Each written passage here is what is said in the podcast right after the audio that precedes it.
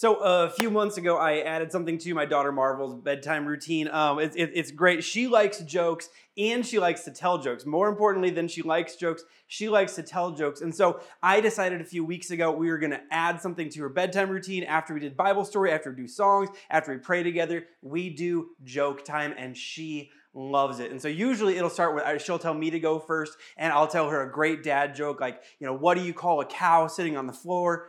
Ground beef and she cracks up laughing because let's be honest, I am hilarious. So anyway, so so she then, usually she will respond. Now it's my turn, and she'll sit up and she's so proud of telling her joke and she'll say you know what is mommy? and da da da da da, da and kitty and da da da and mumbles mumble mumbles and diaper and all all the words that she's really comfortable with. And then she'll raise her tone and she'll say get it? Waka waka! because that's what that's how Fozzie the bear ends every joke on Muppet Babies and that's her favorite thing. And so I I crack up laughing even though let's be honest her jokes aren't all that good and they don't the punchlines don't very much, very often make sense but she's my daughter. I want her to feel confident in her ability to tell jokes, and, and, and it's a great thing, and it's wonderful, and we laugh and we laugh and we laugh, and it's great. So anyway, so we're so a few weeks ago, about, about two weeks ago, we're, we're doing this as, as as your bedtime routine, and we get through all of the other parts of the bedtime routine, and instead, and, and I say, okay, it's joke time, and she goes, my turn.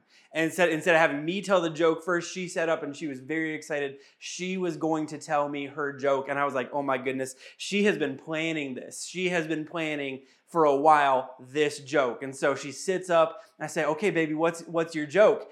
And as fast as could be, she lifted up my shirt as I'm laying down on the bed. She lifted up my shirt, both hands in the air, and slapped down on my belly, on my bare belly. She slapped down on my bare belly and just started cracking up laughing. She yelled, Hiya! and then cracked up laughing as she hit my belly. And because I was so surprised by this, I was expecting like a joke. Like I, she just hit me in the stomach. I started cracking up laughing. She's cracking up laughing. And eventually I catch my breath and I say, Baby girl, I don't really get the joke, but that was pretty funny. And she goes, You don't get it?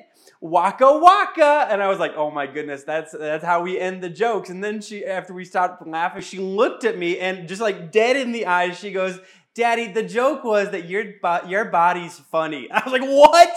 What? Things like that made me feel great. Like, thank you, Marvel. Thank you so much. We'll take away your inheritance. It's great. Anyway, today I want to talk about our body, not the physical body, but I want to talk about the body of Christ, our church. And if you're not familiar with that language, one of the primary metaphors that Paul uses throughout the New Testament to talk about the church of Jesus Christ is the metaphor of a body. Paul continually calls us the body of Christ. In this metaphor, Paul is going to draw some big parallels between the human body and what he calls the body of Christ. In the passage that we're specifically going to read together today, Paul uses this metaphor to answer some big questions for the church in Corinth about who the church is called to be, what the church is called to do, and how the church is called to do it. And he doesn't just answer these questions for the church in Corinth. He answers these questions for every church for all of time, which means he answers these questions for our church about who we're called to be, what we're called to do, and how we are called to do it. Now, the background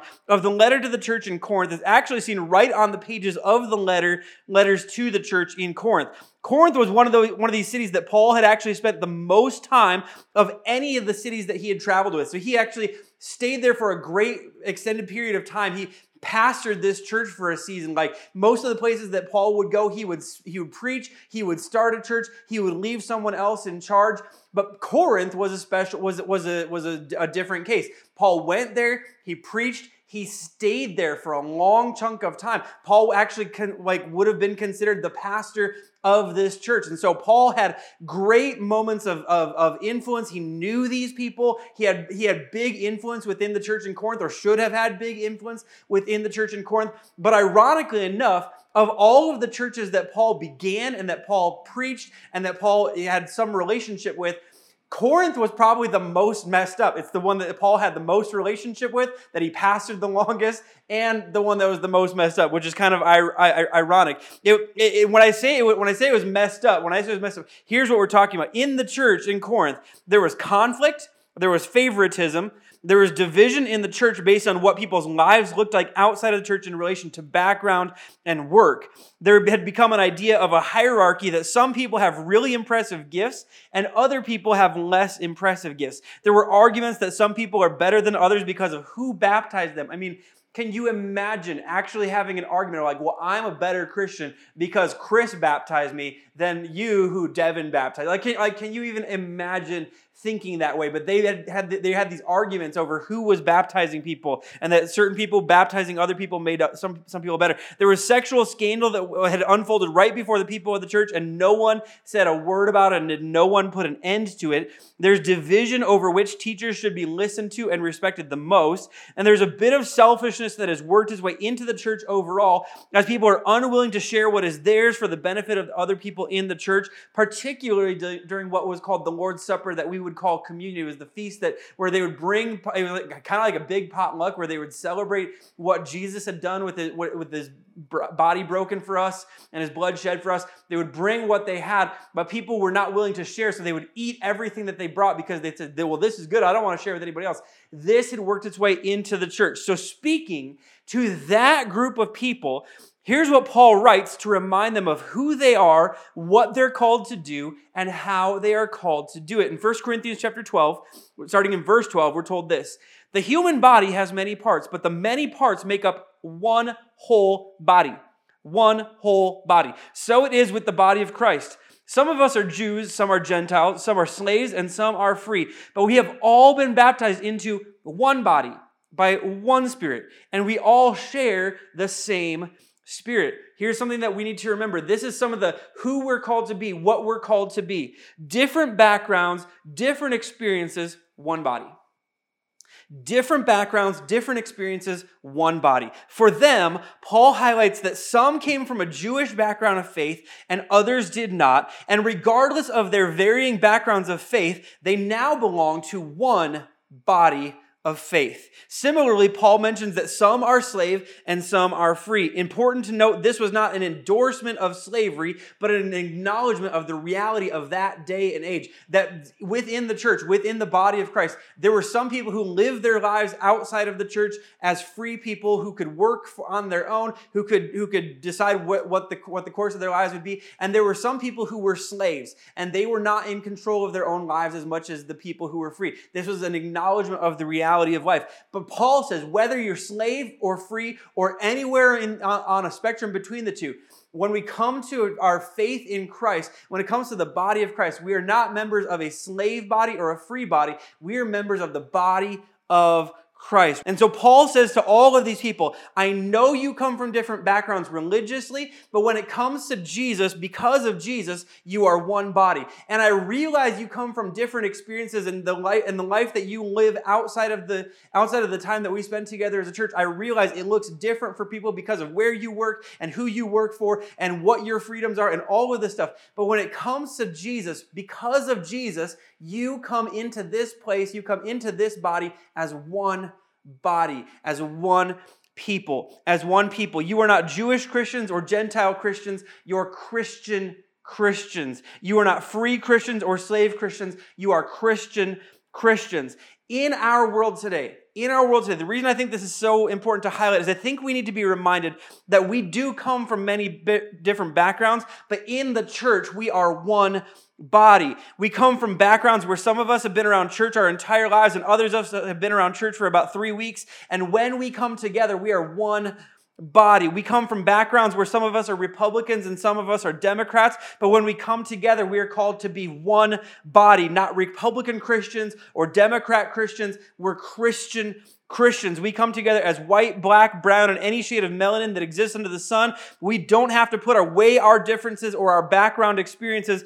We bring them together in the body of Christ, in the church of Jesus Christ. In light of what we've gone through in the last two years, some of us have been really, really hesitant about COVID. Others of us have been like you know, completely like, hey, whatever, we're going to go and do whatever we want. And in the church of Jesus Christ, whether you're COVID hesitant or whether you're COVID like, let's go do whatever we want, we are one body. Whether you and whether whether you were cool with mass or whether you fought the mass, we are one body. And here's what's so important to understand here: whoever you are, the church is a body for you. Whoever you are, the church is a body for you. This is who we are called to be a people and a place where everyone is welcome and wanted and included and needed as a part of the body of Christ. That's who and what we're called to be. A group of people that's the most inclusive group in the world because the one that brings us together is so much bigger than all the little things that divide the rest of the world. We are not going to divide over background. We're not going to divide over experiences. We're going to bring all of our background and all of our experiences and all of our abilities, and we're going to bring it to the body so the body can be what the body is supposed to be. Whoever you are, the church is a body for you. Now, after, after saying this, Paul makes a turn to help us know what we're supposed to do and how we're supposed to do it. He said, Here's who we're called to be different backgrounds, different experiences, but one body. That's who you're called to be. But now here's what you're called to do, and here's how you're called to do it. In verse 14, he says, Yes, the body has many different parts, not just one part. If the foot says, I am not a part of the body because I am not a hand, that does not make it any less part of the body. And if the ear says, I'm not a part of the body because I'm not an eye, would that make it any less a part of the body? If the whole body were an eye, how would you hear? Or if your whole body were an ear, how would you smell anything? Which you read those, we read those verses, we're like, what in the heck is Paul talking about? Like, like, why would Paul bring this up? This is actually Paul using something in an argument form in logic terms called reductio ad absurdum. This is a Latin term, or reductio ad absurdum, which is a form of argument that attempts to establish a claim by showing that the opposite scenario would lead to absurdity or contradiction. So Paul establishes this absurd example, not because, not because Paul was bored, but because this was happening in the church of Corinth. And let's be honest, this still happens today. In Corinth, everyone wanted to have and use the same gifts. In this example, what Paul references and what Paul's talking about specifically is mentioned in earlier passages. Was, everyone wanted to teach, everyone wanted to speak in tongues, everyone wanted to prophesy, everyone wanted to give words of wisdom. And, and if you notice, they all end up with someone standing in front of people and everyone has to listen to what the person is saying. They all wanted attention. They all wanted acclamation. They all wanted honor. They all wanted power. They all wanted authority. They wanted the gifts because the gifts entitled them to these things and enabled them to receive these things that they, that they wanted so much. Paul is saying, what Paul is saying, he's saying, look, some of you, you want to be used like a mouth, but you're a foot. And as long as you want to be a mouth, but you are a foot, you are going to be missing out on being the foot that you are called to be. Some of you, you want to be used like a mouth, but you're a hamstring. And as long as you're a hamstring wanting to be a mouth, you're not going to be the hamstring that you were created to be. It's absurd to think that you would all have the same gift and be used in the same way because God wants the body to be whole and healthy. And if we all, and if we're all mouths, we ain't a body. If we're all mouths, we ain't a body. We're just one big old mouth. And Paul here seems to imply two, that there are two pitfalls that we can fall into when we, when we fall into that thinking. The first one is that some gifts matter more than others is the, the idea that some gifts matter more than others. See, you have been places, and maybe some of you are people who have thought this about some gifts and about some of the, some of the gifts that and the abilities that you've seen in people in church leadership or in, in church ministry. The thing that hap- that so often happens is we think, well, what happens on the stage matters more than anything. Therefore, the gifts and the abilities that come forth on the stage, those matter more than other gifts. And let me just tell you, I have been speaking on stages since I was 20 years old, and there's a couple things that I have learned as someone who's spoken on stages stages and led ministry since I was 20 years old. What happens on the stage can't happen without a bunch of stuff that happens off the stage. Like if I if I get up on a stage and I'm either trying to sing or trying to preach, but there's no one running the soundboard or no one who has set up a soundboard, that might like everything that I'm saying, it doesn't matter because no one is, is actually going to hear it. And here's the other thing I've learned.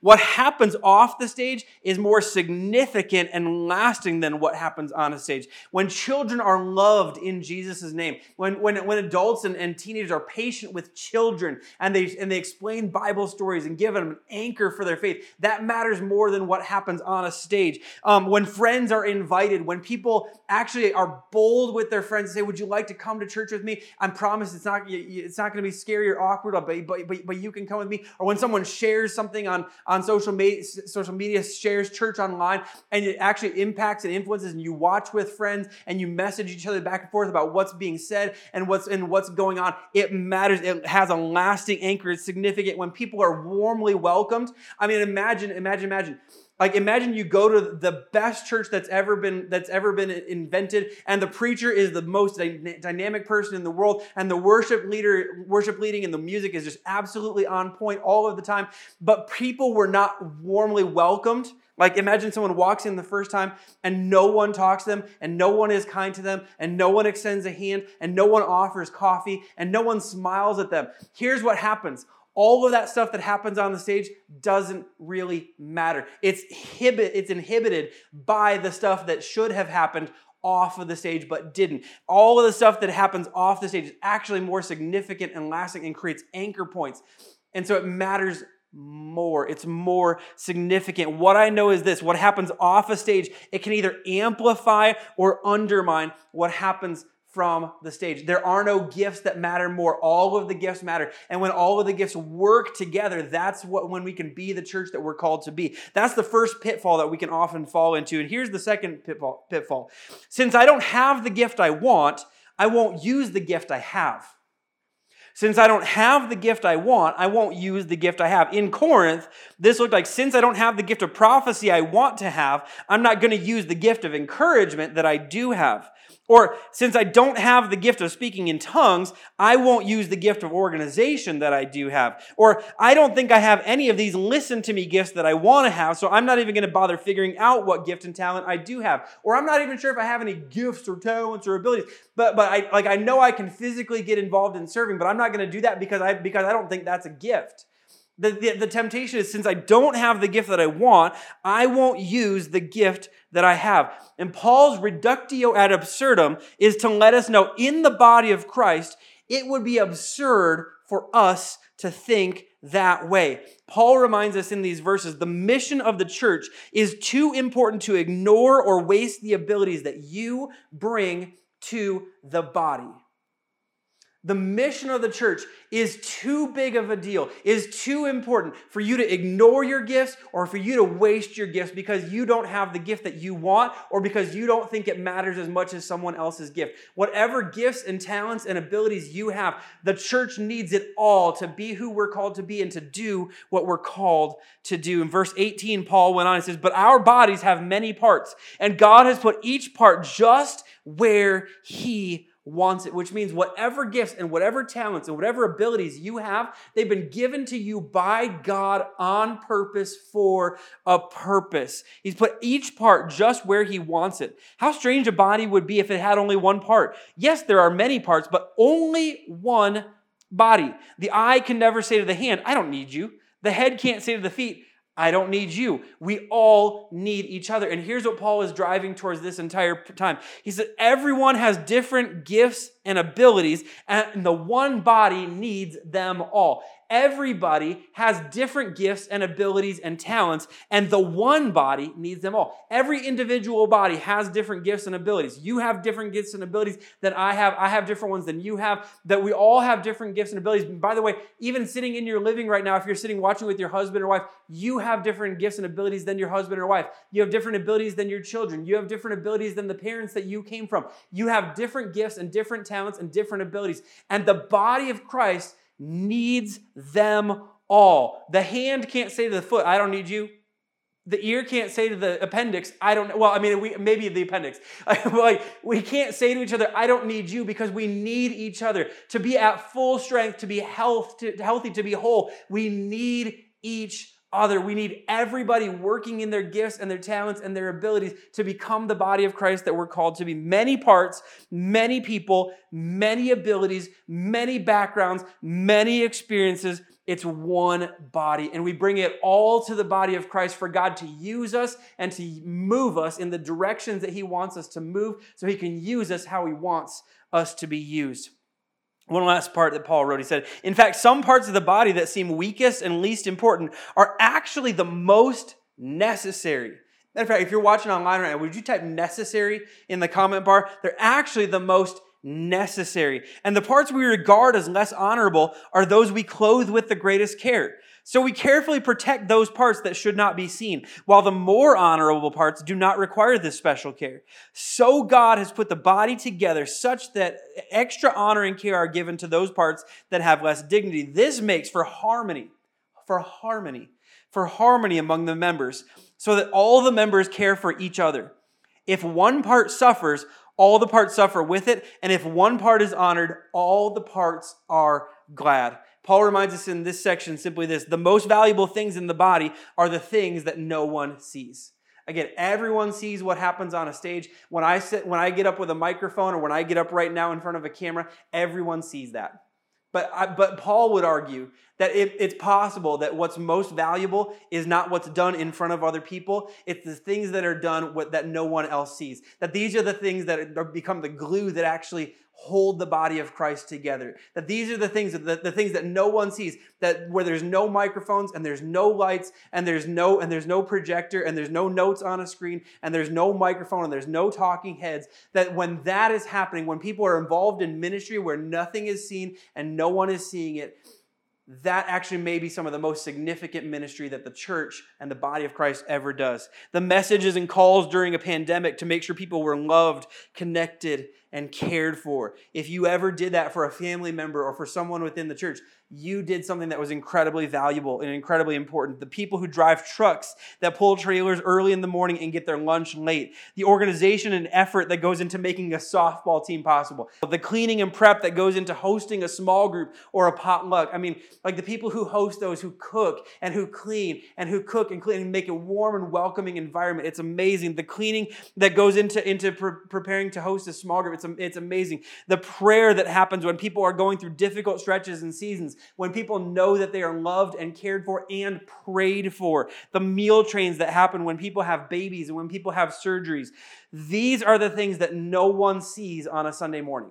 But what happens on a Sunday morning doesn't matter so much if these things aren't happening as well. They are the glue that make a church a church where it's a body where we all care for each other and cover one another and prepare to help one another and honor one another and lift one another up so that we can all step into being the people we're called to be, to live in the world that we're called to live in, and do everything we're called to do. That's who we're called to be. That's what we're called to do. And, and how we're called to do it. We're called to bring all of our gifts and all of our talents and all of our abilities and bring them together to be used by God together. So here's the thing bottom line today. Bottom line today is simply this the body needs each part to play its part.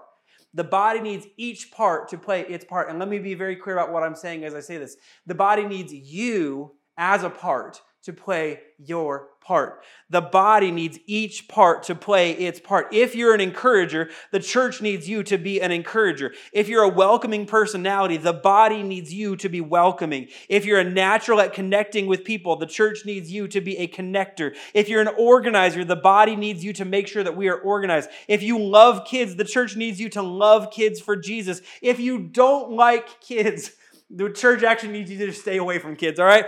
If you don't know what your gifts are, but you've got muscles and time on Sundays, the church needs you to help before or after with some setup or takedown. If you're a creative, you like photography or videography or music or creative writing or editing, the church needs you to be creative in Jesus' name. If you're a prayer warrior, the church needs you to be a person of prayer for the church. If you have a gift of leadership, the church needs you to lead people well and keep us sharp. If you have the gift of hospitality, the church needs you to to host a small group because you'll open your home and you'll create a community. If you have the gift of teaching, the church probably needs you to teach a small group because you'll open your home and create a space where people learn about Jesus like they never have before. If you have the gift of generosity, the church needs you to step into that gift toward the church as an organization and toward the church as individuals in need. And if you have the gift of empathy, the body needs you to be attentive to those within the church who are hurting or grieving.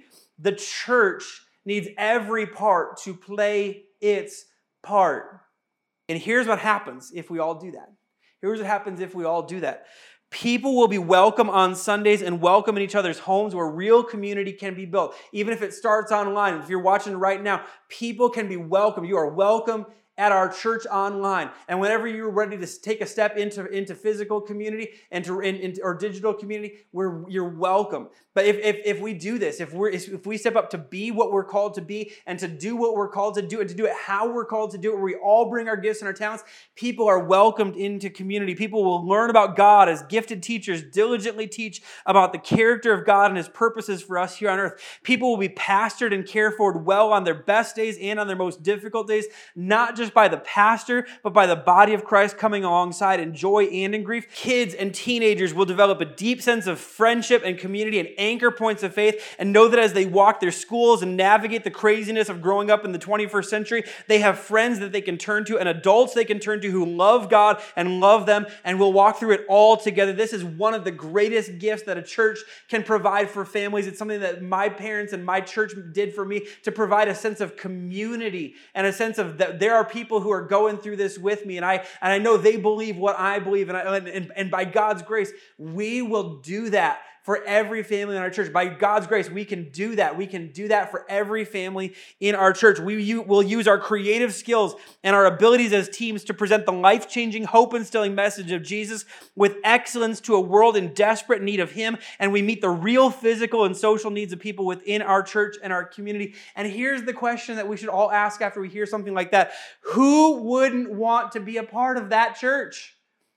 Who wouldn't want to be a part of that church? That's almost irresistible. A place where people are welcomed, a people are where people are welcomed regardless of background, regardless of experience, regardless of what life looks like outside of the church. A place where it's, where it's done with excellence and where my family is cared for, and my kids are loved, and my teenagers are loved, and my teenagers have anchor points of faith where they won't drift too far away from faith because they know there are people who love them and care for them and will reach out to grab them if they drift too far. Like a place where where people are cared for and prayed for and are pastored well and ministered well. Like, who wouldn't want to be a part of that? A place where real community is developed in homes and on Sunday mornings and on social media and, and, and over text. Like, that who wouldn't want to be a part of that? That is almost irresistible. That's the kind of church I feel like, let's be honest, that's the kind of church that people could come to and disagree with about what we believe, but they would want to be a part of the community because of what we stand for and how we work together. It's amazing what, what's possible if we could actually do this. We, th- there would be no one who wouldn't want to be a part of that church. It could reach anyone. It could reach everyone. It could reach your loved ones. It could reach your family members who have walked away from faith. It could reach your kids who have walked away from faith. It could reach your parents who have walked away from faith. It could reach anyone who's walked away from faith because the community and the, and the body would be so attractive. And here's the side bonus of us all doing this you discover your purpose as you play your part. You come alive as you play your part, as you step into your gifting and your calling and your abilities and your talents, as you bring them to God and say, God, I don't know if you can use this, but if you can use this, here it is. What you'll find is you'll find a passion and excitement and a life and a joy that you haven't maybe felt in a long time as you bring your talents, as you bring your God given talents and your God given abilities to the God who gave them to you and you surrender to the, them to Him. You will find joy and purpose like you haven't experienced in a long time. And so here's the thing. Today, as, as, as, we begin to come to a close, today I am inviting you to jump in and play your part in the body. Now, if, if, if, you're, if you're part of our in person community and you happen to be watching online today, we're going to have some ways to talk about for you. If you're part of our, our online community and you live somewhere else, or you're just you know part of the, or you're, or you're in Las Cruces and you haven't yet been back in person, we want to talk, talk we're talking to, to, to the whole thing. We're talking about, talk, about the whole thing. There's going to be some parts that we talk about that are specific to in person, some parts that are specific to online. But here's the thing that I know for the last two years, while everything has been crazy and wild and all over the place, we have tried really hard as a church to not ask too much of anyone in regard to church service, in regard to church ministry, in regarding to, to stepping into things that maybe they didn't feel comfortable with. And in some ways, I, I'm, I'm really proud of that. We wanted church to be church and for people to be able to, off, to offer to jump in if they wanted to, but not feel like they had to. And in some ways, I wish I had done more to invite people into the ministry of the church because it's possible that you've been coming to church, you've been watching the church, but you haven't been being the church because you haven't been using your gifts. You haven't been using your abilities. You haven't been using your talents in the ministry of the church. And that's my fault. That's my fault because I haven't invited you to use your gifts and to use your talents and to use your abilities. But here's what I know it's time to jump in. The reason I called this, this, this message Move the Body is it's simply time not just to jump in, it's time for the body to move. It's time to wake up. It's time to breathe a breath of fresh air and begin to and to begin to flex our muscles and to begin to take the steps and begin to run in the directions that we're called to run in. It's time to use our brain. It's time to use our heart. It's time to bring our muscles. It's time to bring our hands and our feet and surrender every talent and every ability we have to, to into the hands of the Creator who gave them to us in the first place to be used by Him to do whatever He calls us and whatever He asks us to do. And so today I'm inviting you to move. Uh, right now, in the description of this video, in the description of this video, there's a link which will take you to a place, uh, an online portal where you can sign up to get involved in some ways within our within our church. Now, if, if you're part of the uh, our online community and you're not yet part of back in, part of our physical community or, or, or, or our in-person community, we have some ways that I would love to invite some of you to get involved. These are not ways that maybe we've had up to this point, but there are ways to expand the ministry of our church and to do some things that maybe we haven't thought about doing, but might just expand the kingdom of God all over the place in our city and whatever city you find yourself in. So if you're part of our online community, it may be time for some of you to, to stop watching by yourself, but for you to host a watch party. We've got people who watch from Dallas and Fort Worth. We've got people who watch in Washington. We've got people who watch in Buffalo, New York. We've got people who watch in Wisconsin. We've got people who watch in Arizona. And if you're watching there, it's possible that it's time for you to stop watching by yourself, but to invite people that you know to watch with you, to form, as you might call it, a small group or a little church in your home that revolve that, that gets together to enjoy the church service on a TV or on a computer and then talks about what it would look like to live out that faith in your community. It may be time to watch to, to become a watch party host or a Zoom group host. That as you're thinking about forming a small group or, or, or getting getting involved in community. Some of you you have the gift of hospitality, but you don't feel comfortable yet getting back into into physical community. And for some of you, you may it may be time for you to start hosting a Zoom group. Uh, for some of you, it may be that you're going to get involved as social media assistants. For some of you, maybe joining the prayer team and maybe joining as church online hosts. Uh, maybe to join the creative team as photography, as digital, as whatever, as creative writing and maybe to join an admin team that helps keep us organized in, dur- during the week. If you're interested in doing that as Church Online right now, I would love to invite you to move as the body of Christ, to get the body moving, to move, to, to take your part and to play your part. Whatever God has gifted and talented and given you the ability to do, it's time to move that for the body of Christ. If you're part of our in-person community, or if you're thinking about getting engaged back into our in-person community, there's a couple things that we have big need of as we begin to the process of moving back into the schools whenever that becomes a reality for us. Setup and takedown are going to be more extensive, so we're going to need a few people to, to use their talent and their muscles and their abilities and their time to do that for setup and takedown. Our kids ministry, we always need people to, to who will love kids in Jesus' name for one weekend a month or for two weekends a month and, and, and whatever that looks like for you. Uh, for production, for people who like running sound or enjoy working computers or could run PowerPoint and lyrics or like running lights, we, we always need people for that. For the band, for the prayer prayer team, for the welcome team, for the hospitality team, so people can feel welcome when they walk through the doors of our church or even before they get to the doors of the church.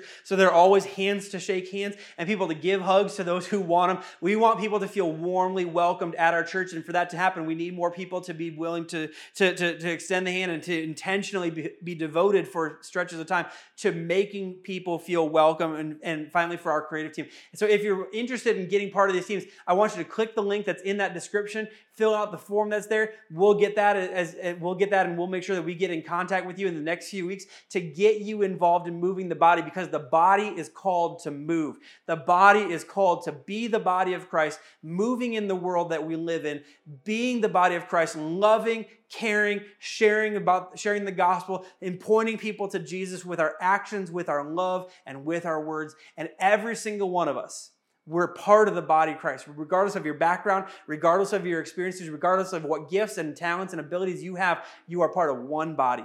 And it's time for the body to move. Let's do it together. We can make sure that what comes from this season, what comes from this next stretch of time, we can make sure that God does more in the next season of ministry, in the next season of life, more through our gifts and our talents and our abilities than we've ever seen Him do before. Because God wants to move the body and wants the body to move as He's called us to move. Let me pray for you.